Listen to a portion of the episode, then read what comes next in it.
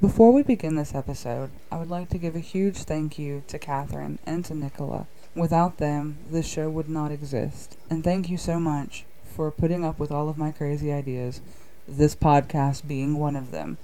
They are wonderful people, they are amazing, beautiful, talented, and I hope they know that. I hope I've told them enough because I feel like they don't get the credit that they deserve.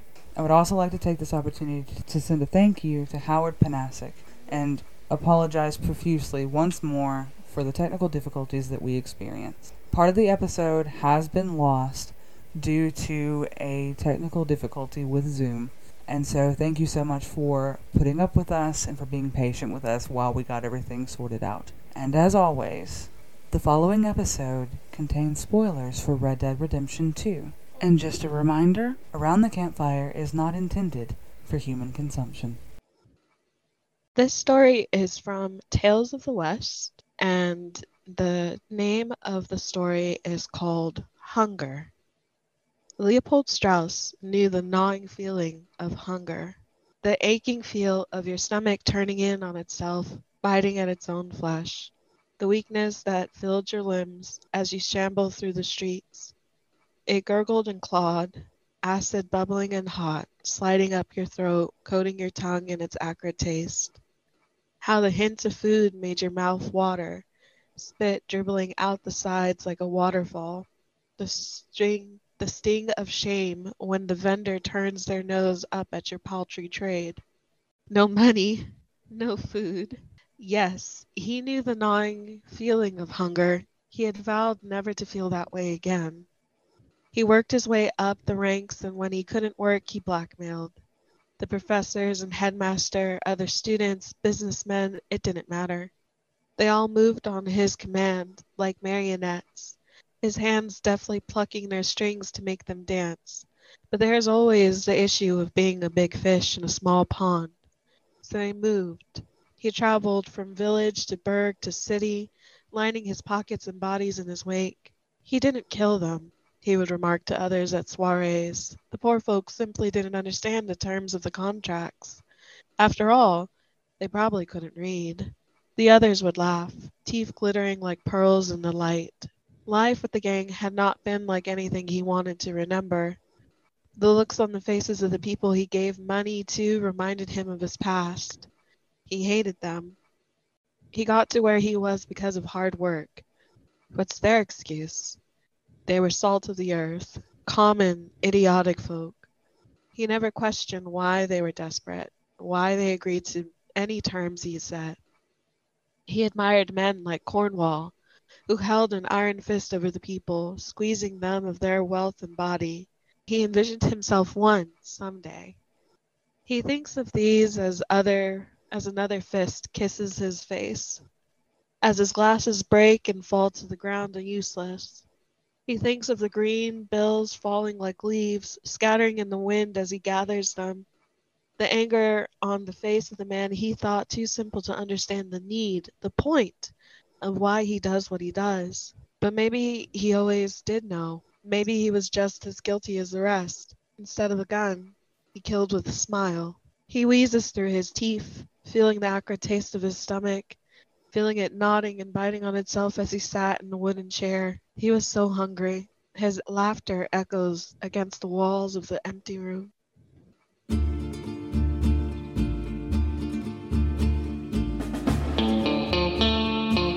Hi, everyone. So, this is our last episode of Around the Campfire, and we're joined by our very lovely guest, uh, Howard. I, I want to make sure I'm pronouncing it right. You told us Manasic, right? Yeah. Manasic. Um, so, we are talking to him, and we're going to go into our interview, we had a little bit of a technical difficulty earlier, so now we kind of have to start over again. I'm an idiot. I'm sorry. it is okay. We all have our we all have our bad days and our idiot moments. I have a lot of them. Um, but yeah, so we've um, we're just gonna get into it because uh, we don't want to keep him too long. He has he has some things to do, and my cat is staring at me because she wants her sleeping perch back. So. All right. Um, so you've already told us it's okay for you to call you Howard. Um, and we I think we kind of went into a lot of these questions. I had to like undo some of them. um, but no, we don't have to do the okay. Look, so here's what happened. I'm an idiot. I'm, gonna go, I'm just gonna go ahead and be forward with that one. It's been, it's been a long week. it's been a bad bad week. I thought I'd pressed record until I realized that there was no blinking light anywhere and we were about 30 minutes in. So I'm going to just, I say, I'm just going to vote. We just move on. We just pretend that moment in time never happened. That's ours. That's ours to keep. Okay. Well, I guess we'll just go into um, our questions for what we have. So um, the ones that we have left, you deal with uh, some of your career and some of the things that uh, dealt with Red Dead. So um, were there any actors, past or present, that really inspired you? Oh my God, that, that I, I, you know what? There are so many actors that inspired me that I wouldn't even know where to begin. There are so many that you know I love for different things. You know, I mean, depending on the kind of actor they are. Mm-hmm. I love for that. I mean, and so yeah, I, that's always a hard one for me because I could I could it's about a dozen, and even then I wouldn't even cover them all. So uh, you know, and I think at different ages of my life, I've, I've had different people that I've been more influenced by. I think when I was young, I was more influenced by people that you probably don't even remember these actors, like Laurence Olivier. Do you remember him? Mm-hmm. Um, Mm-hmm. Name rings a bell. Yeah. Anyway, but that was because I, what he did, I thought that's what I wanted to do, and I didn't realize that that was only a, one form of acting. It's uh, it's more character driven, and that's really always what I wanted to do anyway was be a character mm-hmm. actor. Um, so I was more impressed by him. Now I'm more impressed by people who, who um, you know, someone like Meryl Streep who can do all of it and also be incredibly truthful. Mm-hmm. Um, that's really always been someone like that is she's pretty brilliant, you know. So I guess that's it. I guess. Uh, yeah. There's there's a, a ton of people that you know. It I have a hard time really uh figuring out who inspires me, especially with art, It's because there are so many that go into my individual style that I'm just like, I really like this person, and now I really like this person, and yeah, I think it just uh, bits of a part, bits of parts that make a whole, you know, sort of like a jigsaw. Absolutely. And I think as we as we whatever our our craft or our career or whatever as we grow as people our tastes will also change i think it's also like our standards will get a little higher so like like as far as um like because I personally I'm a writer. Very obviously, I'm not as tech savvy as I like to think I am.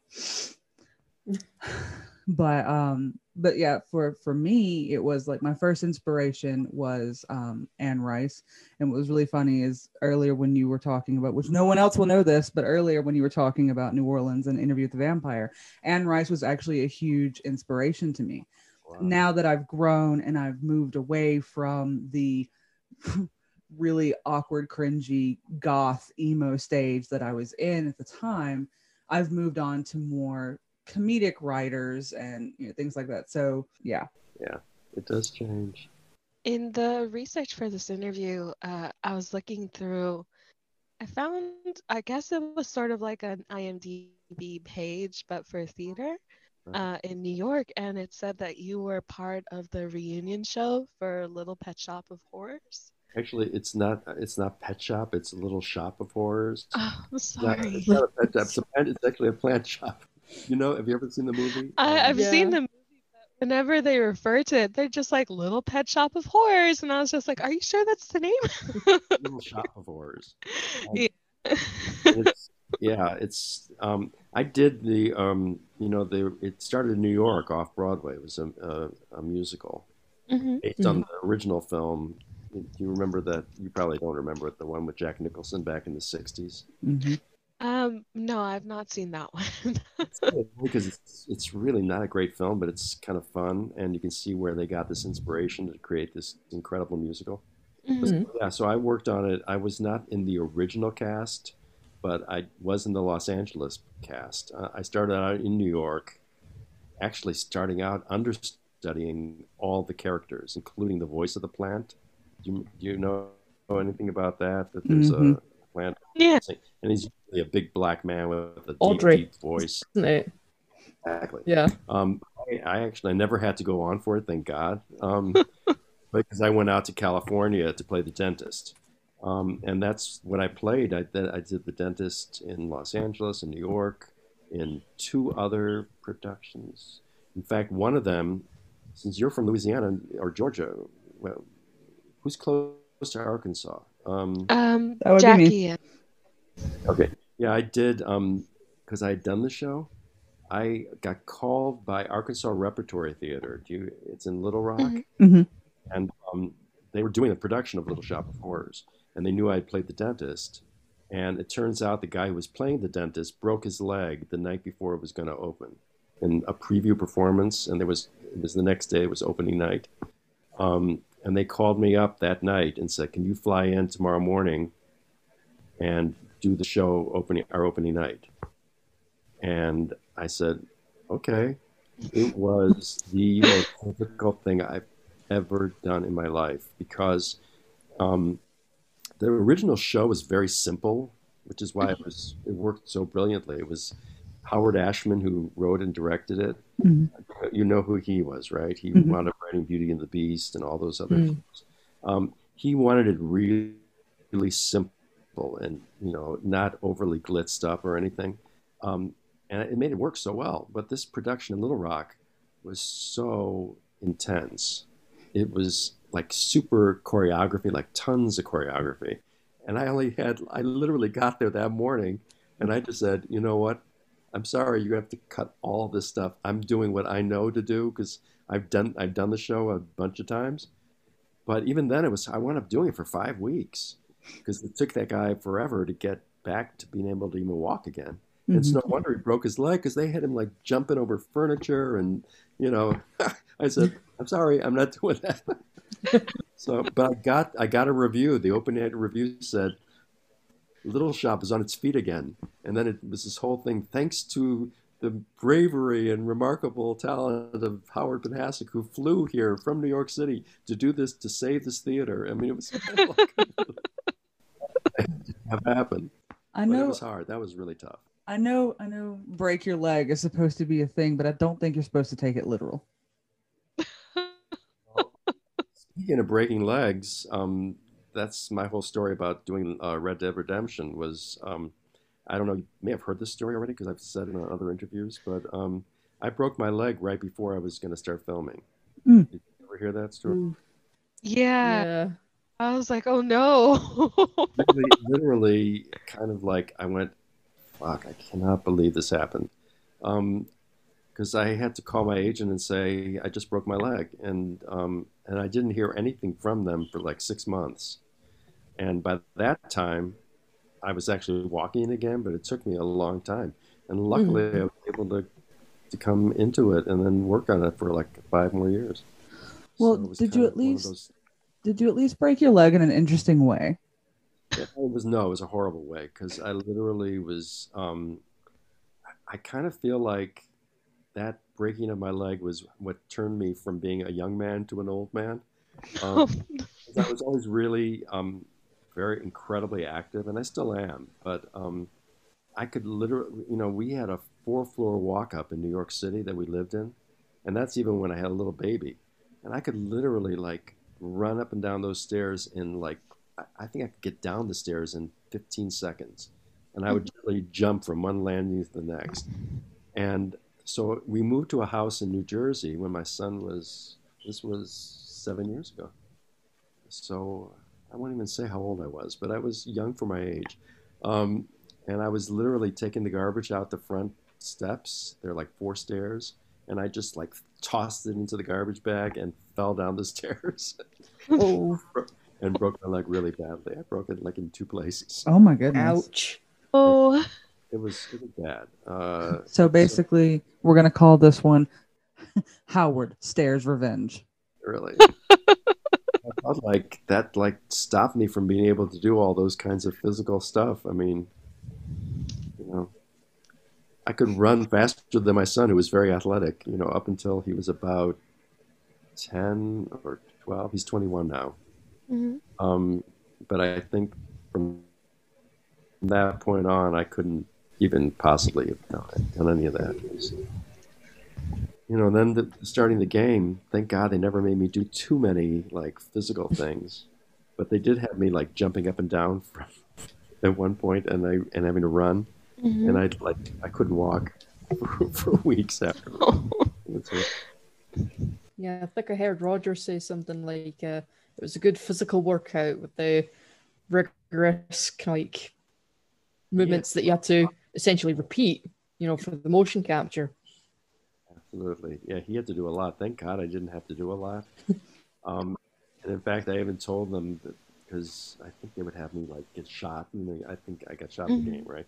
Mhm. And uh, and all, and I'd have to do all that stuff, and um, and I did it. I was amazed that I could, but I was it was right after breaking my leg, and you know, I wasn't quite as able to do those things as I might have been if I hadn't broken my leg. But that's that's what happens. Yeah. You Uh, do what you gotta do probably, with what you got. yeah, it's it's probably like whenever we see Strauss, he's he's really not doing anything. He may walk on camp most of the time he's sitting. You know, I always would feel like I would come in to do a scene, and it was always like, "Where am I going to be today? Oh, you're going to be sitting on that log, or, or you're going to be." Sitting... I did get one scene where I did see the Reverend essentially begging Strauss for money, and then Strauss just brushes him off, s- just like, go get out of here, and Yeah, we're not a charity type of thing, just get lost, basically. yeah. And toward the end of the game, he's more physically active because, um, you know, early on with all the missions, I mean, those are like, you know, just me sitting there telling Roger what to do. You were in a position of power. Yeah, power really.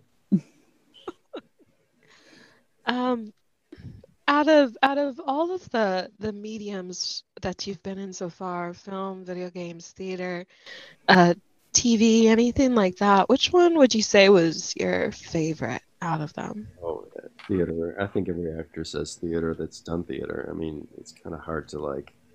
I mean, I love doing film and TV and everything, but theater is like the best. I mean, it's just there's really nothing else like it. It's and it is in many ways the hardest, but at the same time, you know, it's just you out there doing your thing versus breaking it up into five years of like with the video game or a Mhm. film where you're just doing like a scene here and there and um, i love doing that it's just the theater is just so great you know and you Hmm.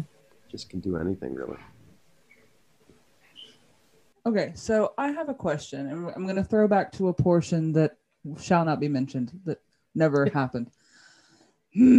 Um. God, I cannot believe I did that. Anyway, um, when I know uh, you've mentioned before that you you're not really uh, you you're not a gamer, you're not you've never really played video games or anything like that, but you you've seen the game played before, right?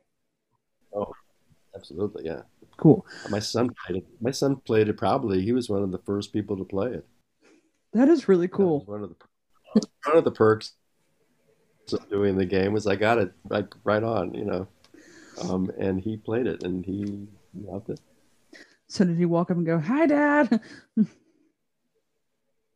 You know, it's so funny because he's in the Marines now, and I literally they're they're in Japan, and they're like, like twelve hours. Let's see, right now it's I think five in the morning there.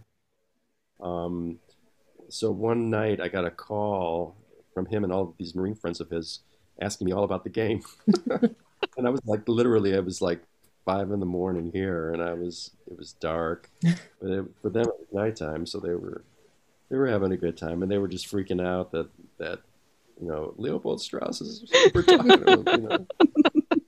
That's really funny. Okay, so but the, the main question I was actually going to ask was because you did have to rely so much on your imagination when you did these things, how did everything match up to like what you imagined versus what the game actually was? Like was it close? Did it exceed? Did it, you know, fall par, like below par? Well, I mean, I mean, what they created was like just genius, and I don't think any of us probably knew that that was what it was going to be like when we were Mm. doing. it. I wonder. I mean, maybe Roger did, but I don't think. I don't even know if he did when he was doing it. Um, I mean, you're doing it, and you kind of just like go, "Wow, they, that was a good day." You know, we filmed this scene or that scene, and it was great, and uh, it seemed like it went well. And but who knew it was going to be what it looked like when you finally saw it? You Mhm. know Mm. that was the thing that was so amazing about they they're able to do. It's just it is brilliant. Let me see. In terms of the character, though, um, that's I think I might have mentioned that was also the situation was you didn't always know what the character where the character was or what was happening Mhm. at that particular time. Um, so you kind of like um, would often find out the day you got there. I mean, they would send you the scenes ahead of time, and you could learn them, but you didn't really always know what's happening in this scene. I have no idea. Mhm. Um, and then you go in there and you find out, and you kind of just, again, like it's like acting, which is so great. You just do make believe. You know, you just- Mm. that's what's so great. I think about that. I love about acting. It's like one of the only careers I think that are like that, where it's just you just kind of just have to trust yourself and just go out there and do it and just get into this world. And that's what's so great about actors, I think, as people, is that they have that ability to just, you know, connect. You know, it, Mhm. you have to like when you play a love scene, you may never, never, never have met the woman before, and you have to go in there and make love, and you just go, okay, you know, it's, it's that's what you have to do, you know, that's your job. I think what at least allures me to like the, the acting industry is the fact that you can escape to essentially other other worlds, other types of people that are outside of who you are, Right. and you get to be somebody else. And you know, prime example, like if you're in a period drama set in the 1840s thereabouts, you could just try. You can't exa- obviously get into that mind frame of, you know, being in that time, but you can try and imagine. I don't know if I'm making sense, but making sense. 'cause Right. what it's all about is, and imagination is ninety percent of it. I really Mm, um, having a great imagination. That's why you know young actors they can do nothing else, just train your imagination. Um, Hmm. It's really all you know. It's kind of weird when you think about it. It's not that much different from what you do when you play, you know, when you're playing a video game where you're just kind of in that world and you're just going through it and, and living it, you know, and that's that's what acting. And what's cool about acting, I think, is that there are times when it goes really, really, really well, which is those things I think you live for, where it does feel like time stopped. I mean, I can I can count on my hand, maybe I don't remember in my career. They are the times I like I strive for, and they don't happen that often. But it's the times where it just feels like I just I wasn't even there. Somehow I, I wasn't there at all. It was like I don't even know what happened, but I know it felt it felt almost like being with God. I mean, it's that kind of feeling. It feels very spiritual. Mm-hmm. Mhm. You Mm. like you're not you're who you are is completely gone, and yet it's completely there. At the you're so fully yourself, and yet so fully that character, and so fully in the moment, and so fully that you don't even know what's going on around you. You do and you don't. It's kind of this weird combination. It's, Mhm. it's a cool thing. I think it's what I think writers feel when they're, or composers composers feel when they're in the midst of composing, and you know, it's just such a wonderful feeling. Yeah. Okay, so we kind of touched base on this one a little bit earlier. Um, so I want to revisit it again. Um, in your opinion, what is probably the most surprising thing about the Red Dead Redemption community as a whole?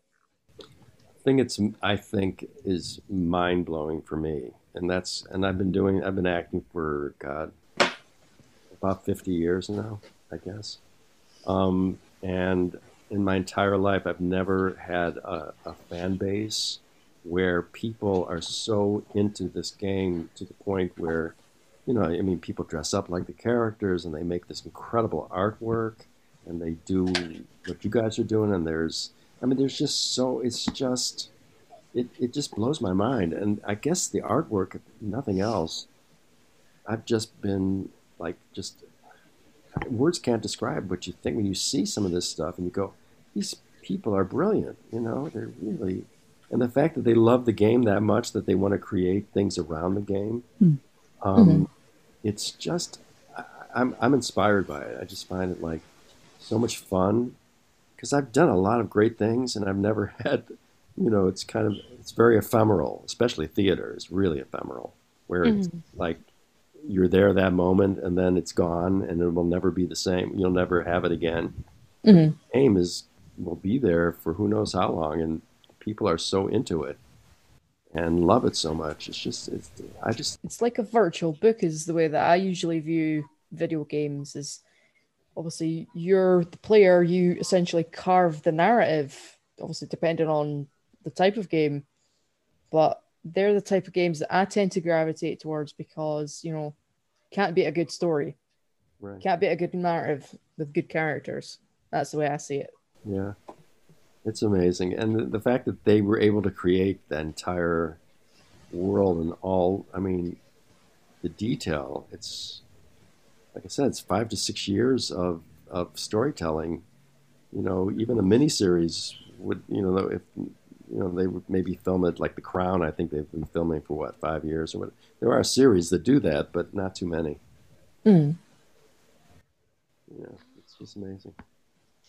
Yeah, it's um I I understand the whole thing with with theater because uh I used to be in an orchestra, so there'll be times where we would get a song and like get it really quickly and when we perform it the emotion and everything of us being there in that moment is like um it's probably one of the the best feelings because we'll we'll have performed it to our best of ability and we'll have done everything that we're supposed to and hit all of our marks. And then we'll perform it later and it's it sort of doesn't feel the same. Um it's in a way it's kind of like capturing trying to capture lightning in a bottle like twice in a row It- you can only do it once and then maybe in once a, another time in a blue moon you may be able to do it again But you know, that's what's also the coolest thing I think about acting, and that's is that, and, and even music. I mean, singing. Um, I- I know singers like opera singers who say the best I've ever sung really was in the shower, and you know, there are other times where people are raving about their performances, and they felt like that was the worst performance ever. You know. Mhm. Um, so you can never know what, and I think that's what I, n- I've never liked ultimately about acting is you never know what, you know what you're feeling, but you don't necessarily know how that's translating. Um, and you just have to kind of go with it and have your experience, and then you never can get it. It's never going to be the same twice. Mm. But that's what's so great about it, having a technique is that even on the days where you know you feel terrible or you you know you have a bad night or it's really you know who knows what can happen you can still somehow give a performance that's you know that most people would say was great you know i mean it may not be but at least you know it, it's one of those weird things about i think about acting in general or singing or dancing or any kind of um, anything in which it, it's, it can change. I mean, I think once you're dealing with things like painting and writing, once it's on the page and once it's on this on the you know it's painted, it's it's kind of done. I mean, you can kind of rewrite it or whatever, but anything in which it's a, a performing aspect of things like dance, music, acting, you know, any of that. Um, it, it's different every single time. And, And- yet, Sorry. no, I mean, I'm saying, but yet, you know, you can still, you can do like, um, if you're doing a play, you can do six months, uh, a six month run, and every night you're doing it for eight performances a week, and you you know there are some performances where you feel like, oh my god, it's horrible, and yet people still loved it. So you, you just never know. I think that's um, especially from a writing perspective. Is I, I've I've watched a lot of authors do interviews and things like that, and a lot of people will ask like, um, "When did you when did you know the book was done?" And it's like, "Well, when my deadline came up," or you know, did we do you ever get to a point where you stop hating it and they're like, "I'll tell you when I find out." um, I don't as at least for writing, I don't think anyone ever 100% loves whatever they do. There's always that one thing where you like you get it published, you get it out there, and you go, "Oh man, I could have done that so much better. I could have done that Yeah. so differently." And um, I know, like Catherine, who is a goddess amongst humans, don't let her tell you otherwise. she, she's like perfect. Um, she does a lot of writing. She sings and all this stuff, and she's like so hard on herself. So yes, I'm calling you out, woman. Um, but yeah, she'll draw things, and she it's like, oh my god, this is beautiful, and she goes, ah, it's okay. It's it, it is okay. I think I think that in general is just the essence of being a creative soul is you're your own worst critic at the end of the day and you can picture things in your head and then once you execute it you think that is nothing like how I had it in my head. No. Just uh I don't want to acknowledge what that was. Just I think ultimately you just have to trust.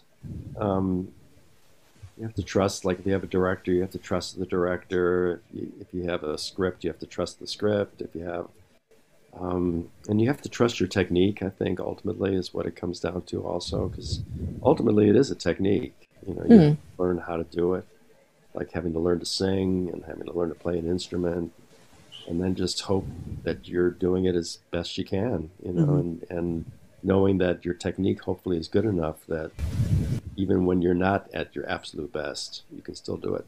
And I think that's the to me, um, acting can be really easy, but then it can be incredibly difficult. And I think it's difficult when, you know, if you have a bad play, for instance, to make Mm. that work is really hard. Um, and yet, people do it all the time. So, I mean, when you see, um, I remember when I was in acting school, we would always be told, you know, it's, you know, a, great actor in a great play or a great movie or whatever, hmm that's great. But when you see somebody in like a TV series, for instance, that's not very well written, and you get this like brilliant actor in the role, and you Mm. go like you had no idea it was badly written because they were so good that they made it look good. Um, and that's what that's where it becomes hard, I think. Yeah, I know from from like the viewer, because I actor I am not, but uh, from the point of view as point of view of the viewer, there's so many so many times where I've described a movie as, man, the movie was shit, but the acting was incredible. Yeah. And there are a lot of great actors out there now. You know, I mean, I think acting has evolved a lot over the course of uh, the last hundred years, probably. hmm Uh. It's evolved a lot. Um, and uh, it's at a point now where um, I think it's probably at its peak in terms of great actors. hmm Great stars, I'm not always sure about because um, I think there was a time maybe that there were people that were so uniquely who they were that you would pay money to see them in anything because of them, hmm only because of them. And there are people like that still, but they aren't quite the same as it was, I think, back like in the old Hollywood days where you had people yeah. Jimmy Stewart and Clark Gable and Bette Davis and people that always knew exactly what they were going to be like, and yet they were so great at at what they did. You know, um, and that, that's like real stardom. That it's it's a little different today when you have these really great actors who are more. You know, that's the thing. It's interesting is that they're more the characters more important than necessarily them as being stars. You know Mhm. and you and their acting is so great that you kind of want to see them for the acting, not because of them being this thing that this created thing. you know? Mm-hmm. Mhm. That's really it's really funny because earlier we were talking about like the fact that there is there is an age gap between you and us, but you just threw out so many names that like I grew up watching because my mom uh, loves like all of the all of those old timey sorry shows and so I ended up growing up with it like Carol Burnett the Carol Burnett show and all that that was like those were my heroes so yeah, like I saw, and you know, a lot of them, a lot of the people that you just mentioned would become guests on the Carol Burnett show. So that I got familiar with those too. My grandmother was like the biggest fan of John Wayne. No one can argue with me on that one because she would literally take you down if you got between her and the TV when John Wayne was on TV. Um, he's the per uh, to me the perfect example of that because he was probably not a great actor ultimately, um, and especially if you watch his early stuff before he became a star, Mhm. uh, pretty pretty bad actually. Um, but he created this John Wayne character that he created. I mean, that was it was something manufactured. It was like Mae West created. You all know who Mae West was? yes. I mean, they created this character, and it became, you know, he he was brilliant at it, and it, it had a career. He must have made what hundred movies, and um, and he was always great in each one, as John Wayne. You know that character, and he, he became a good actor at, at doing that character. I, th- I think the equivalent now would that people like around our age group would be able to understand would be Tom Cruise. Tom Cruise is Tom Cruise is Tom Cruise in every single movie, every single role he's ever done. And yet, true though. You know, I, I used to think that that might be true, but I think you know what he's he's a much better actor than than people realize. Mhm. If you look at the kinds of roles he's played over the course, I mean, he has created a certain like Mission Impossible kind of a character that is. But then you look at some of the other stuff he's done, like from Risky Business on, that are all very, very. Di- I mean, you can't imagine the guy in Risky Business as being the same guy as um, Mission Impossible. You know, I mean, or Top Gun. Mhm. yeah, Top Gun or whatever. So, so I think he's a much better actor than. And plus, if you've seen some of his character stuff, like Magnolia, you ever see that film? Mhm. I mean, you wouldn't even know it was the same actor. I mean, Mhm. no. So I think he's he's a, he is more of an actor than John Wayne could never have done that stuff. Oh no, you no, know. no, not at all. I think that's always my favorite thing, at least when you when you're watching actors, is when they're playing against their typecast. Mhm. It's like you get character like actors who are predominantly known in comedy. Like prime example, uh, John C. Reilly. He's always usually perceived to be in like Will Ferrell comedies. But the last movie I seen with him in it was Stan and Ollie, where he was playing Oliver Hardy terrific. and he played an absolute blinder. And the movie got me choked up because I love Laurel and Hardy to death, the but they were they were their own caricatures. And then when you look into the men behind the characters, completely different, exactly. Completely different. Well, here's a good one. Here's a good one for you. Leslie Nielsen. Leslie Nielsen started off his career in like really serious, dramatic roles, and and then towards the end of his career, he took on mostly comedy. I know it's kind of amazing. Yeah, he had an amazing career. Mm, I oh, I love Leslie Nielsen. I was I the, I was the I was that crazy person that sobbed when I found out he passed away. Him and uh, Tim Conway. Uh, great too. Yeah, there's a lot of great people out there. Mm-hmm. Every, Yeah. every year when people pass away, you just go like, "Oh my god, I can't believe that they're not going to be around anymore." Right, and then it's like, uh, but the, I think that's the, that's the beautiful thing about like film and video games and all that stuff is like, in a weird way, when you when you fall in love with one of these mediums, be it theater, be it whatever, you you can kind of look at them as old friends, Right. and so you can go back and it's like you watch this movie and it's like, ah, hello, old friend. Yeah. Mhm. I, I mean, I think film is just the most amazing thing ever, and, and the fact that you can actually see film even from like the turn of the last century, like the 1890s. Mm-hmm. See old movies from you know before, and see these people walking around doing stuff, and you go, God, they're not that different from how we are. You know, Mm. I mean, it's just so you kind of think back. I'm always constantly amazed by history and thinking about people from like you know hundreds of years ago and what their lives must have been like, and I'm sure it was like totally different, and yet Mm. still people. You know, Mm-hmm. that's what's so incredible about it all. And I think it kind of it bridges a lot of gaps. I think because you know, like I said, that was my mom introduced me to a lot of a lot of the the old shows and a lot of the old movies and stuff like that, and it kind of sparked a love for like that kind of that style, that those those genres and whatnot. So that was our that bridged the gap between us in mm. a way, and and it was like you can, you kind of get a really interesting and unique insight into what the mindset was like during this this era what was you know what were what were considered taboo what was considered value at the time and seeing how that has changed over time Yeah, yeah, it's amazing.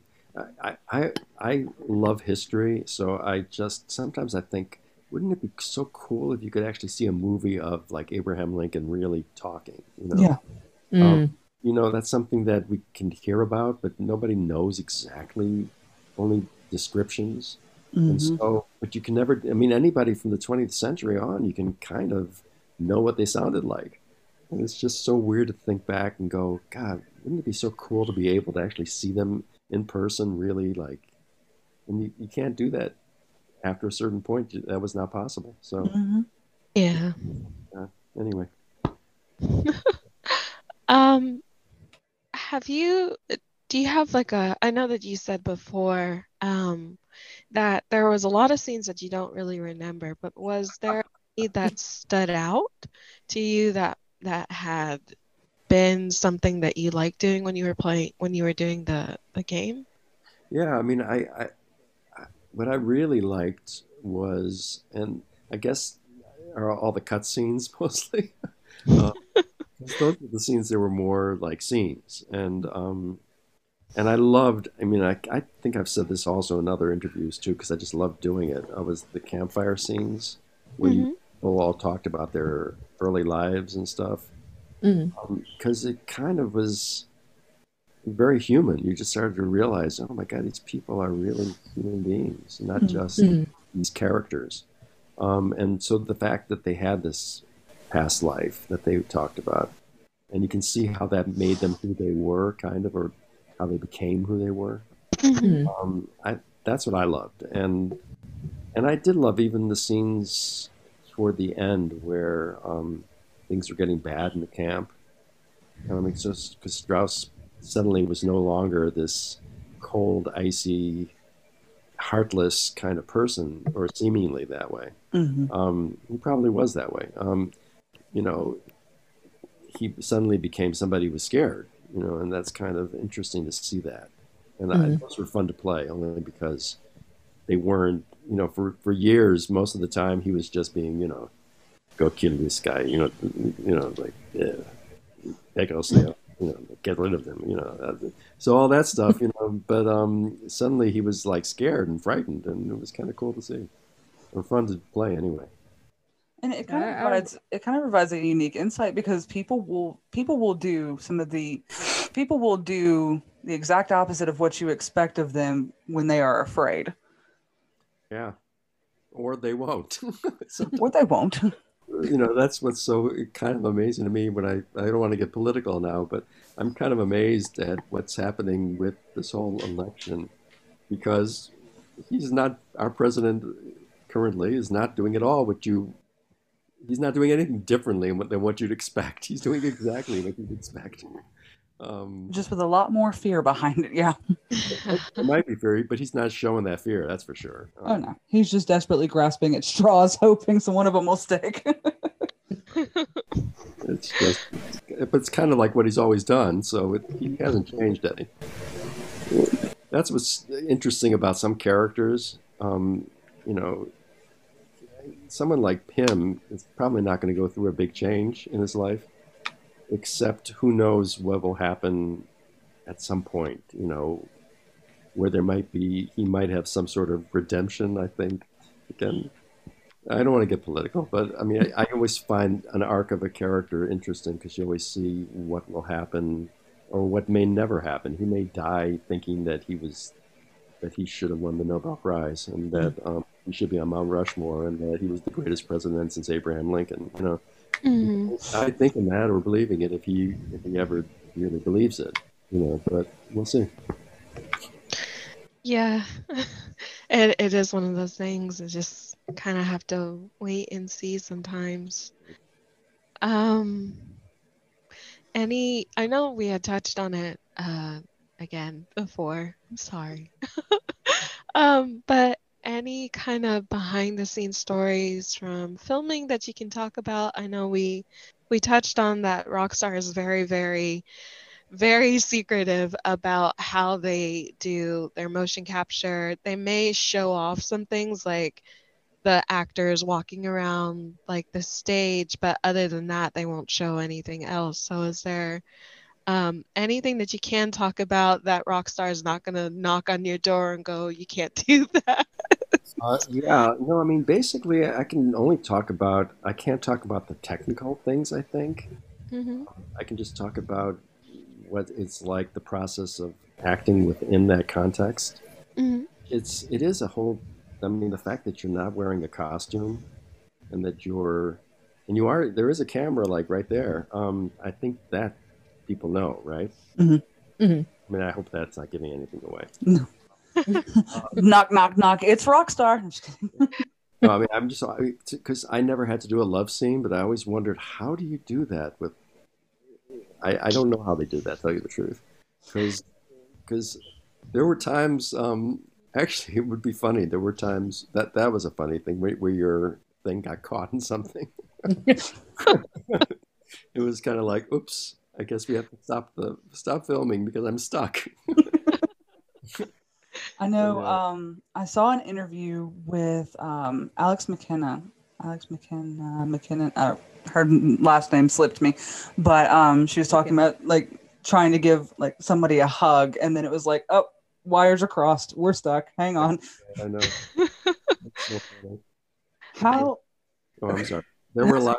I think one time I actually had to like. It was in one of the only shootout things that I was in, but I hmm. actually got my thing caught into like a wall, and I couldn't connect. And I was supposed to run. I. I was. They had to like undo me. anyway, It's really funny to picture. See, my problem is like I become hyper focused on whatever's in front of me, so I'd be sitting there like trying not to get cross-eyed while I was like looking hmm. at like there's a thing in my face. Get it out. really. That's the cool thing is you don't really see that. I mean, you're doing the scene with. It's like me looking at whoever I'm looking at right now. You know, I, I might have this thing on me, but you don't really feel like that's that. You don't see it. That's why Mhm. sometimes you forget it's there, and and you get caught in something. You know. so it becomes kind of like your nose after a while. Like you can always see it. Yeah, exactly. Yeah. or like wearing glasses or whatever. You know. Oh, see, now I just became hyper aware of the fact that I'm wearing glasses, so that's all I can see. Yeah, it's funny because you get so used to them after a while. I mean, it's so funny because I never wore glasses until I turned 40. And uh, in fact, I, I actually bought a pair of glasses with clear clear glass because I thought it would make me look smarter for certain roles. Now I have a problem because I can't read without my glasses. And so if I have an audition, unless I, I have the uh, script really huge, I, I can't do the scene without that, and that's really frustrating to me because there's a lot of times I'd rather be not having to deal with the glasses, um, and that's something too. I, I couldn't, I, I wasn't ever wearing my glasses when I had this stuff on, so um, yeah. Luckily, I never had to read anything because I couldn't. I mean, even, even when I had a book, it wasn't a real book, so I didn't have to worry about the fact that I had no idea what I was writing or reading. Or okay, so I know you're coming up close to time to leave us, so I'm going to throw out this question and then we'll go into our lightning round. okay. All right. So, any embarrassing moments you're okay with sharing with us, other than running into a wall that doesn't count? Oh well, yeah, those. Um, you know, I mean, I did a play once where I literally, uh, you know, I, I've done a lot of musicals, and Mhm. uh, so I was in like the front right there, right out front, singing and doing the whole big thing. And it wasn't until I came off stage that I realized that my fly was down and that Oh, I was hanging out the entire time. Oh no! But um, you know, that was probably, I guess, about the most embarrassing. Oh, oh, oh! I was saying that this was embarrassing. I was saying that the first professional job I ever had was doing this play called Tecumseh, which is an outdoor drama in Ohio about the Indian chief Tecumseh, and I played an Indian. Um, and I actually played an Indian chief. I was only like 23 years old, and I was playing an Indian chief. And they gave us horses to ride. I think I, I was in our last incarnation. I was telling you the story about getting horses. Um, and uh, but I, I had to at one point ride up a hill, and the horse would like, and we were bareback, you know. But the horse would decide every now and then that he didn't want to go up the path, but he wanted to go up like the side of the hill. And one night he really tried to go up the side of the hill so that he was like straight up. And I was on him and I slid off the back of the horse. And then, and I was supposed to be this big Indian chief. And I was supposed to then like try to get up the hill. And the horse was, I was like trying to push the horse up the hill and I was trying to climb. It was so embarrassing. And there were like 1,500 people watching this thing laughing. Oh no! That also happened. I did a play too where I was pushed onto a stump and I fell off the stump and I'm hanging off into the pit, hanging by my legs around the stump. And I couldn't get back up, and the other actor wasn't even helping me get up again. He's a big star, too, and he's laughing about it all. You got yourself in the position. You improv your way out of it, sir.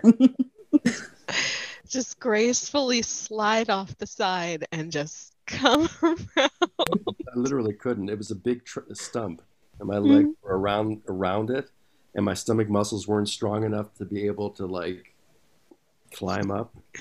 He finally helped me up, but you know. After he laughed at you. How rude. Um, is there anything coming up that you're really excited that you can talk about, like plays or anything? No. Not- theater is dead. You know, it's, it's it's so sad. I mean, Mm. right before the pandemic started, I was I was in the last play, and I haven't done anything since. I've done like some video stuff, like Zoom things, and I've done. Um, I do, you know, one of the things that I do as an actor, which I don't know. This is like this is something I, I play. I do medical things Mhm. where I play characters who are sick usually, um, or crazy or whatever. I mean, I play lots of characters for medical students primarily, um, and I do a lot of that still. And I can do a lot of that on Zoom, in fact, because um, I can do like a telemedicine appointment where I have COVID or something and you know, I'm sick. Uh, so that that's something I'm still doing, but no, there's not much happening. I mean, I have one thing that might be happening, and I don't want to talk about it because you know I've learned too much in this business that you never know until until you finally are finished with it whether or not it's going to even really happen. yeah. Mm. I can I can definitely say one thing is for certain is that COVID has definitely changed the way we, like life just in general. Like I was I was watching television the other day and they had a commercial on and like everyone in the commercial is wearing masks and I'm like I'm just I'm just thinking like you like they show news footage of like 20 30 years ago when um or maybe not that far but where they had like the big uh, SARS outbreak in China, and they showed news footage of that now, and it's like that's such a bizarre thing to look at. What is that going to look like 20 years from now? And we look back and watch everything, and it's like, like I, re- I remember one of the first things. Um, I work in a hotel, um, and we had someone walk through, and I went, "Oh man, I really love your mask," and I'm like, "How weird is that? That that's a thing we're complimenting now." it was a cool mask that was like all bedazzled. It was really cool. Yeah, it- I just I just find it weird going into like local shops because over here in Scotland it is compulsory on not only public transport but for going into public places like you know supermarkets you have to wear a mask. Every time I rock up to the local supermarket, I feel like I'm about to rob the place. yeah. I'm gonna pull up the mask and it's give me all your bread. I know. But too, because I'm so used to looking at people's faces, and so every time now when I'm, you know, around people and they're wearing a mask, you know, you, you only can see their eyes, and hmm it's just such a weird thing. I think I think one thing is um, I've had to learn because obviously working in hospitality, one of the things is you're supposed to be very bright and friendly with a smile on your face and hi, welcome to wherever I work. And you have to end up putting so much of your emotion into your eyes. So you can't just have that dead glare of I really don't want to be here anymore. So now it's like your eyes have to be happy, but your mouth can be just So bizarre. Yeah. Um, any advice for new actors or actresses coming uh, into it? Because uh, we have one here, Nicola, who wants to go back to school for for acting. Really? Hmm. We're going to be studying. Uh, well, there's a local college, um, not too far away from where I live, uh, and they have uh, several qualification courses that are focused on around drama. Um, and I'm looking into hopefully getting into into that. Um, it'd be next year, later next year, hopefully. That's- But yeah, it's something I've been like holding back out of, you know, mm, maybe I'm a bit too old now, and oh, no, uh, it's it's irrelevant. Yeah. Mick said that to me. yeah, Mick said that to me. Um, but it's like it's like you were saying about you know playing imagination when you were a kid. I've always loved that, and I still still do now. So that's really where it's at, you know. I mean, ultimately, I mean, and the hard part about it is once you start learning everything you need to know in terms of how to act correctly, Mhm. uh, to get that back is tough. So if you can keep that and still try to be, um, try to do all the uh, the technical things that are required as an actor. Um, which is mostly, I think, the fact that of taking a, a, a script and making it come alive. You know, that's that's really the, that's the hardest thing about acting ultimately. Especially if it's a hard, if it's like I was saying earlier, if it's not a very well written play, Yeah. make that really work. That's where you see really great acting. And that's where that, and that's what's so great, I think, as an actor is to be able to to have that. But go to school and just, um, it's easy to get discouraged. It's a really hard. Yeah. It's very. I self sabotage a lot, so You know, you can't. I mean, that's easy to do. I mean, that happens. But at the same time, if you can avoid that and just try to keep, you know, try to keep positive despite the fact that it's it's hard. You know, I, I don't know. I mean, I always tell people, you know, if you either do it or you don't, because you know, unless you love it more than anything in the world, um, you know, it's not worth it. But if you love it more than anything, and because I kind of feel like for me, um, I don't feel fully alive. I think unless I am acting, Mhm. and um, I've managed to like have a life that I feel like is probably as good as that. But I think ultimately, I, I feel the most alive when I'm acting, and that, and that doesn't happen as often as you would like. So unless you happen to be somebody lucky enough to be able to act all the time Mhm. especially doing something you really love doing. Um, it's tough. It's a tough career. But it's I know. just learn. I know for me, um, I've told the story prior, but um, I tried to do acting when I was in high school, and I was not very good at it. I really wasn't. But I ended up uh, part of the project that we had to do that was graded was we um, we had to sit down as a class, and we had to write, produce, and perform this show and that to me was the best part was being part of the writing process and so to see these young upcoming high school actresses and actors and they would perform things that i had written and just watching like i wrote that and that came to life on the stage like that to me was the fun part yeah, yeah, it is. Yeah, it's a it's a great thing to do. I just I kind of I, I would never discourage somebody from being an actor, but at the same time, I wouldn't encourage them either. I just kind of feel like it's got to be something that you have to just want to do more than anything in the world. Mm. Um, so we're going to there was there was one other question that you had already answered in the before um about In if the before. in the before if you would The Heard show now be retitled in the before. um if you could be a part of another uh, video game and I, I think that you did say that you would do it in a heartbeat if you could do it again Yeah, I loved it. Yeah, yeah. I um love- I've yeah one since, Mhm. and it was, yeah, it was quite. It was it was actually one where I and I, I I thought I gave a great audition. I didn't get it, but um, Mhm. casting people all said that was like I only did one take, and they said that was like brilliant, which they don't usually say to you when you audition. Um, yeah but I still didn't get it. But it was like to have to play a really old, uh, like uh, Gandalf kind of character, you know, which I don't even know what game it was because they don't ever tell you what the actual game is. Mm. Um, but I would have loved to have done that. It would have been really fun.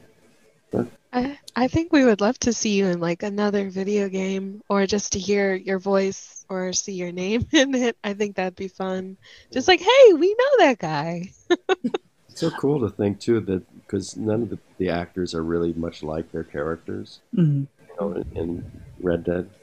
Um, and that's what's always so cool to me is that um, you see them as these characters, and everybody who plays the game sees them as these characters, but we're all just these interesting people that are nothing like those characters.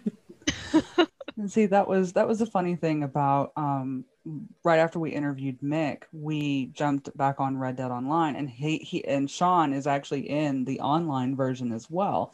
And we were riding past, and he yelled out to us, and we were like, "Mick, Sean, wait, we know that guy." oh, wow.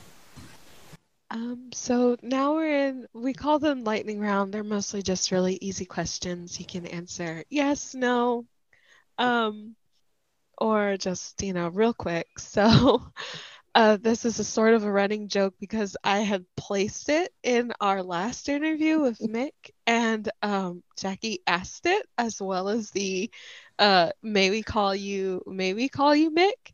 Um, so, do you like eggs? Well, I like, oh yeah, I love eggs, except I have high cholesterol now, so I, I shouldn't be eating them. Oh no. Um I do love them, yeah. uh coffee, tea, or neither. Uh, I love coffee, but I try not to drink too much of it anymore, only because uh, if I drink too much, it upsets my stomach. Know, that's what happens when you start getting older. I drink a lot of coffee, um, and I don't. I drink like one cup a day now, but I do love it.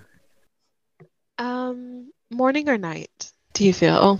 That's interesting too, because I always was like a night person, primarily Mhm. theater, and and you you know the show's over at eleven, then you want to go and party and whatever, and you sleep till noon. Um, and that's what I did for a long, long time until I had a kid. You know, and he's 21 now, but 20 some years ago, you have to get up like super early when they get up. You know, and um, Yeah. you start getting used to it. And then all these film shoots are early anyway, so it kind of after a while now I still I still even now get up. I never I haven't slept past eight or nine o'clock even on a weekend, and I can't remember. Oh wow. Um are there any favorite types of things that you like to eat during the fall? Like when it gets towards cold, cold, quote unquote, here. Um, because it doesn't never really get cold, but I usually like to try to buy those Danish butter cookies that they sell. And that that's usually like a fall thing for me. But is there anything you like to do? My wife is her family's from Denmark, um, Mhm. and so she loves Danish butter cookies, and she's actually even made them. Um, so I never think of them. I think them actually as like a Christmas thing. So I guess maybe falls, you know. Um, but uh, yeah, I, I I don't know. It's there's so many things I love, but I guess in terms of fall, I always think of things like squash and everything. Mm-hmm. Um, and I do love making like acorn squash and butternut squash and all these like different squashy kinds of foods. See, when it starts Hey. to get cold here, it's called soup season. Mm. Um, It- yeah, it it gets cold for like a week and then it gets hot again. And our Christmas is usually rain, just rain, lots of rain, while being very warm. Our Christmas is usually either raining or 90 degrees. There is no in between. yeah, well, it's kind of that way up here. I think. I mean, maybe with global warming happening, I I don't I can't recall the last like super freezing Christmas. It was white. Probably several years ago. Um, see, that's one of the reasons why I hate the "I'm Dreaming of a White Christmas." I'm because like they started playing it at work, and it was like every rendition of that song, and it's like we're Southern, we don't get white Christmases. Go away. Um, speaking of of Christmas, is there any kind of traditions that you do once it gets closer? Like um recently, I think Roger had talked about setting up the Christmas tree about when should you do it about, and I usually do it like a week or so before Christmas starts. We put up all the decorations. But some people are like, I'm decorating my Christmas house, my house in Christmas now, and it's like November 1st. So Well, the interesting thing is I'm Jewish, so uh, we never Oh, Christmas. Although we, al- we we always gave gifts at Christmas time because my father traveled a lot, so he was always home at Christmas. So we would always have gifts that day, but we never like it was just kind of like a thing we did because everyone else gave gifts that day. Um, yeah. but my wife is Christian, and um, she's her family's like really into Christmas, and we used to always go there, and you know, and then ever since my son was born, we always had a Christmas tree here. Mhm. Um, and uh, yeah, so uh, you know, she's she has more ornaments than anyone alive. She could probably have an ornament museum. Which literally, we have a basement in our house that has boxes after boxes of ornaments from every place. We we used to act together, so we would tour all over the world. Mhm. And wherever we were, we would get ornaments from that place for her, and she would buy them and order them from this, you know, this play and this city and this where uh, wherever. And so we have thousands of ornaments. And she does certain Christmas trees like for a theme. Like I think once we were in Texas for a long time working together, so we did like a whole Texas Christmas. And we were in the Caribbean working together, so we did a Caribbean Christmas tree Mhm. and we did a Christmas Carol together. So we did a whole Christmas Carol Christmas tree. um, so we have like every year is a different theme. She'll do a Danish Christmas tree. At, you know, because she has all these Danish ornaments. Um, yeah, so it's been it's always been kind of fun. Do you um do kind of like a mix of both Hanukkah and Christmas? Like, Well, Um, she does. I, I don't celebrate anything, tell you the truth. I mean, because I'm kind of like not religious or anything. But um, yeah. my wife is into everything, and she celebrates Hanukkah and Christmas. Uh, not Jewish. Um, and my son would luck out because he was born January 15th. So he would always get like tons of gifts for Hanukkah. And like a week or two later, depending on when it fell, he would get tons of Christmas gifts. And then two weeks later was his birthday, and he would get tons of birthday So he had this like, you know, trifecta every year. talk like- about lucking out. um, but thank you so much for for joining us. We're sorry again. We apologize so so much. We're so embarrassed uh, about what happened earlier, but we really enjoy talking to you. I hope this was fun. It was fun for me. bye bye. Bye. Bye. So we're on our last episode and we fucked it up, but it's okay. um, we're still recording. Um, we have to there's there's just a couple more little housekeeping things we gotta do. Oh, This- trust me, I'm never stopping the recording now. We will record until the end of our fucking days now. Gee, I'm tired. oh my god.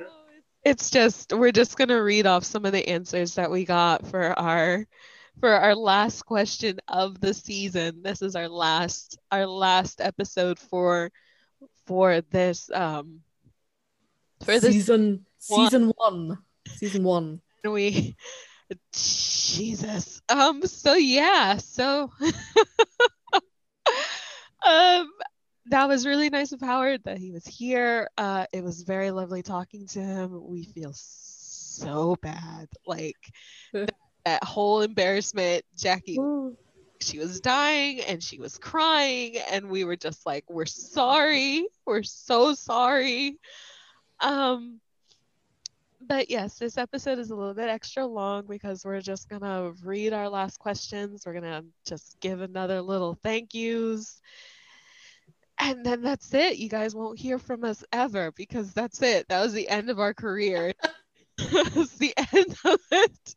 That was it. Is we we had more plans for other guests to come and we're just like you know what? No thank you. We're This, consider this my official resignation. oh jesus. Um but yeah.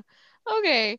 So uh we did ask a question last week and the question that we had asked was um because we had talked about careers on our episode so we wanted to know what did you want to be growing up and um jackie of course commented and she said that she wanted to be a reverse stripper which i'm just like oh wow I, I think we can make that happen and um I just, I'm, I'm just, I know it's a. I'd big make a fortune if I did that. Exactly. See, I, I will be rolling in dough. So I'm just, I just ask that all of you respect my choices, and especially after today's fuck up, I will absolutely be changing my career. So Usman Wahid uh, said that they wanted to be a boxer, which I mean, you can still be a boxer, Usman. Um, I or you know, could be a brief. yeah, that's you can you can be a brief, you can be you can be a tidy whitey. Um, but Usman, uh, there, thong if you want. Oh no. oh, Oh, I know where I live. Um, is a boxing sort of like gym. So you can you can still do boxing. Of course it's not competitive but they they do it as exercise. So i think you could still do it.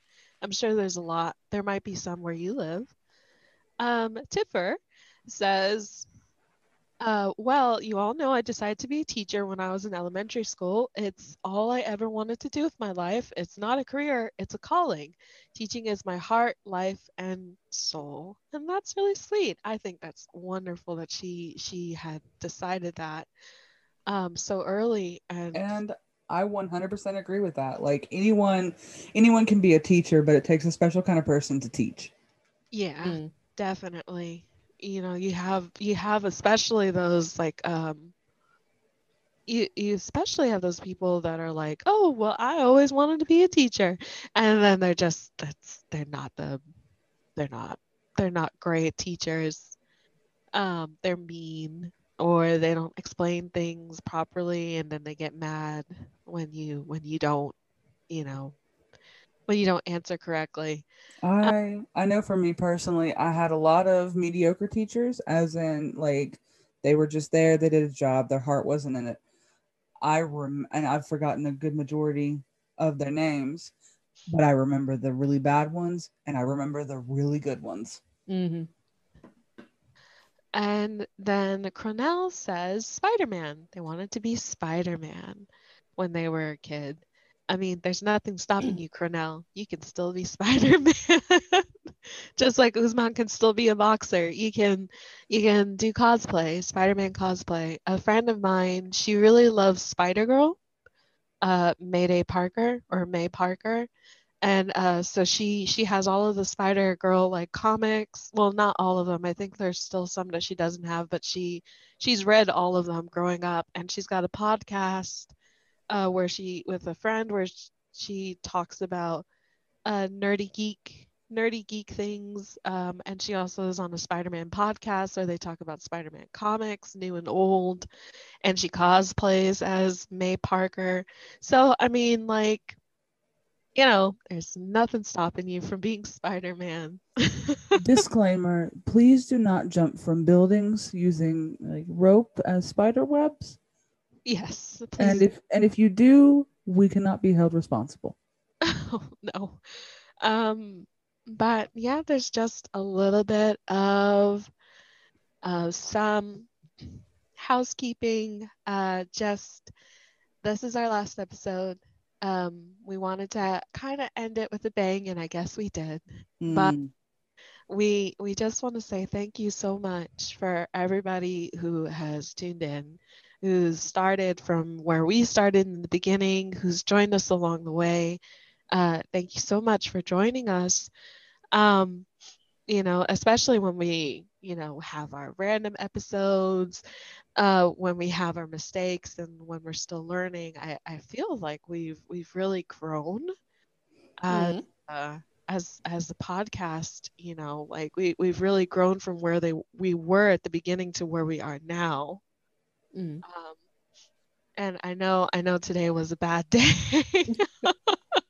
but I, I think that we we definitely had like a really good episode and a really good interview uh, with howard who is an incredibly sweet man um who's you know i i feel bad i still feel bad but not as bad as I feel, guarantee it. In fact, as soon as this is done, I'm gonna go cry for a little while and possibly get a drink. oh no. Um, but yeah, there's is there anything you guys want to say? Uh, anything that we want to try to do before we before we sign off? I I mean you kind of covered it. Um honestly, just thank you. Like a, a genuine thank you. Like all all act, all silliness aside, just thank you to each and every person that has supported us, that has helped put our name out there. Um watching the other day we were tagged in a few in a few things on Twitter that went around of naming off the um the special people that you've met in 2020 and we were on so many of those lists either cameo gang exclusively or our individual names and it's just like that that warmed my heart so much and it was a it was a much needed positive thing um because like i said you know here this past week has been very hard for me um and this month in general is hard so to be able to sign on and to see so much positivity and so much love and so much support is incredible. And you know, it's like it's it's such an odd feeling when you go onto social media and you walk away feeling more positive, especially with so much bad that's going on in the world right now. It's very easy to get overwhelmed and very easy to get um, depressed and you know just feeling down. And so to know that for the most part, like 99% of the time, we can sign on to our to the Cameo Gang Twitter account and see so much love and and wholesome joy. It has been just overwhelming in its own way because it's like, wow, this is really happening. And a huge thank you to Mick for taking a chance on us Mm. um, for like pushing us to go further, for encouraging us, and for being there and agreeing to come on the show. And from that point on forward, he has he has supported us, and that is amazing. Um, so yeah, just thank you. Nicola? What Jackie said. I I don't have that much words uh to say really. Uh trying to push the aside the fact that it's like midnight for me and I'm like a half shut knife at the moment. So but um but no it's it's something I didn't expect really. Um reflecting back on the start of the year, obviously nobody anticipated the shitstorm that's 2020. Mm. Um, but I didn't think that I would be doing a podcast at all. Or been involved in a podcast at all. Um, for one, I didn't think I would have the courage to do so. I mean, I've, uh, yeah, you find you find like courage and inspiration in the most unexpected, un- unexpected, uh, unexpected places. There, there I go butchering the English language again. I need my bed soon, but yeah. So that's uh, my two cents to the spiel. Yeah, it definitely is something that I didn't think that I would enter 2020 in um, with being in a podcast, especially being in a podcast with people that I consider like really good friends. Um, at the beginning of the year, you know, Mm. at the beginning of the year, I was just like, all right, work, school, talk to friends. And then we entered into lockdown. And then it was just like, work, school, I made new friends. And then work, school, and hey, we made new friends. And then hey, we made more new friends. And oh my God, where did all you people come from? but yes, it's uh, I am I am gonna miss this over over a break. Us um, taking a break from this and, and sort of meeting meeting once a week to to talk in in person and I say in person with very very heavy quotation marks, um, but essentially talk to each other uh, like this once a week and record an episode and be really free to be silly. But I mean that Put it this way, we're socially distancing, so Social distance champions. you don't have to wear masks because you know more than two feet apart. Well, Can you- that's the rule. We. That's the have rule to in the wear U- masks. that's the rule in the UK. That's what Boris told us. But mm, Can you can you imagine what our podcast would sound like if we did have to wear masks? It'd be like, hello and welcome to Around the Campfire. Well, I have a I have masks that I can easily talk through um that are they protect me, but you know, they don't cover they don't push into my mouth and I don't sound like I'm I'm eating, you know, my microphone. uh, anytime I go on a driving lesson, I have to wear a mask because it's compulsory now. But Yeah. I, honest to God, feel like a getaway driver, and that just feels odd. I know. Um, I have one. My mask is is very very is very thick. Um, it's got multiple layers, including a charcoal filter, and so it actually doesn't cover my mouth so much as like cup around my mouth. But because there's so many layers, it ends up kind of muffling a little bit. So I've had to kind of, in a weird way, almost relearn how to talk because I realize like normally when you talk, obviously you just speak forward and you can enunciate. Um, but with this mask on, especially like um, older people that can't hear as well or whatever, you have to figure out a way to project your voice as well as enunciate and not make it sound like you're talking to someone like this. Mhm. Mhm. Yeah, well, I talk I talk to a lot of a lot of people um in my job. So me with the mask, uh, uh usually I would make sure if they still can't understand me, um because I do I do have to enunciate sometimes how I talk because it's my voice is soft. And so uh when I do, I I kind of have to like step probably out of the room and pull down my mask and go, hello. See, we I actually had an issue. Um, we're we're going off the beaten path here horribly, but I had an issue not terribly long ago where a um, a woman who was deaf came into my hotel, and she had um, people with her, but they made sure to warn me that if she came down to speak to me or whatever, that I would have to remove the mask because she can read lips, but nothing else. And Yeah. so I was like, okay, are you, you know, are you comfortable? And like we we measured out sort of in a way. I I, I took a, a couple steps back. I said, so you would like for me to stand like right here, and you know, then I can take off my mask. And they're like, yeah, yeah, that's fine. So, like, luckily they were like everyone was very like reasonable and all this stuff, and still trying to be safe. But yeah, like I can I can only imagine how difficult this time must be for people who are hearing impaired.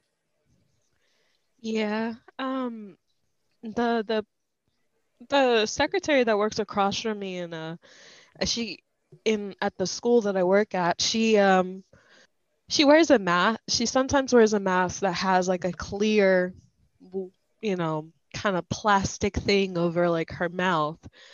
Um so that when she talks, you can see her talking, you know, Mhm. you can her lips talking and things like that. And I thought it was interesting, but at the same time I was just like does that protect you? my my worry was I was just like, does it protect you and does it protect everyone else? Because I can I can see it, but you know, uh, aren't you worried that it's going to fog up and then people are still not going to be able to see your mouth? And but yeah, since we're you know we're just gonna just gonna um but yeah it's our it's our last episode and we we definitely thank you everyone for joining us and we will see you in the next season of uh around the campfire which Ooh. yeah look out on our facebook and our twitter and our instagram we also have a discord we have a website we'll put all of those links to everything well actually the website has all of the links to everything so we'll just put the web Mhm. Just pow look at it as our website um but yeah And don't worry, while we are while we do intend to take a break, we do have other surprises in store. uh maybe some bloopers or maybe i'll read another story maybe you might get more singing maybe nicola will sing this time Ah, yeah. Okay. Maybe we'll have merchandise. Merch probably. But yeah we're we're gonna work on some things while we take our our break off for christmas and and new year's and all of that and the start of school back up again um after christmas break. And i have uh we have several ideas that we want to pursue. And we're gonna yes. To yes. So we will still be active on all of our social media accounts. Maybe not so much Facebook because we're all terrible about Facebook for some Yeah. reason. Um, but yeah, so definitely on Twitter, definitely on Instagram. Um, through the website, you'll see frequent updates. So just follow all those places. Reach out to us if you have ideas, suggestions, or whatever. Throw those our way. And Mhm. otherwise, we'll see you in January. yeah goodbye everyone Bye. Goodbye. goodbye peasants Goodbye, peasants. Thank you for joining us around the campfire. We'd like to thank Brett Van Donsel for providing the music, and you can find more of him on his website at brettvanDonselmusic.com. You can find us on Twitter at Cameo Gang 1899 and on YouTube at Around the Campfire Podcast. This is Catherine riding off, and we'll see you around, Cowpoke.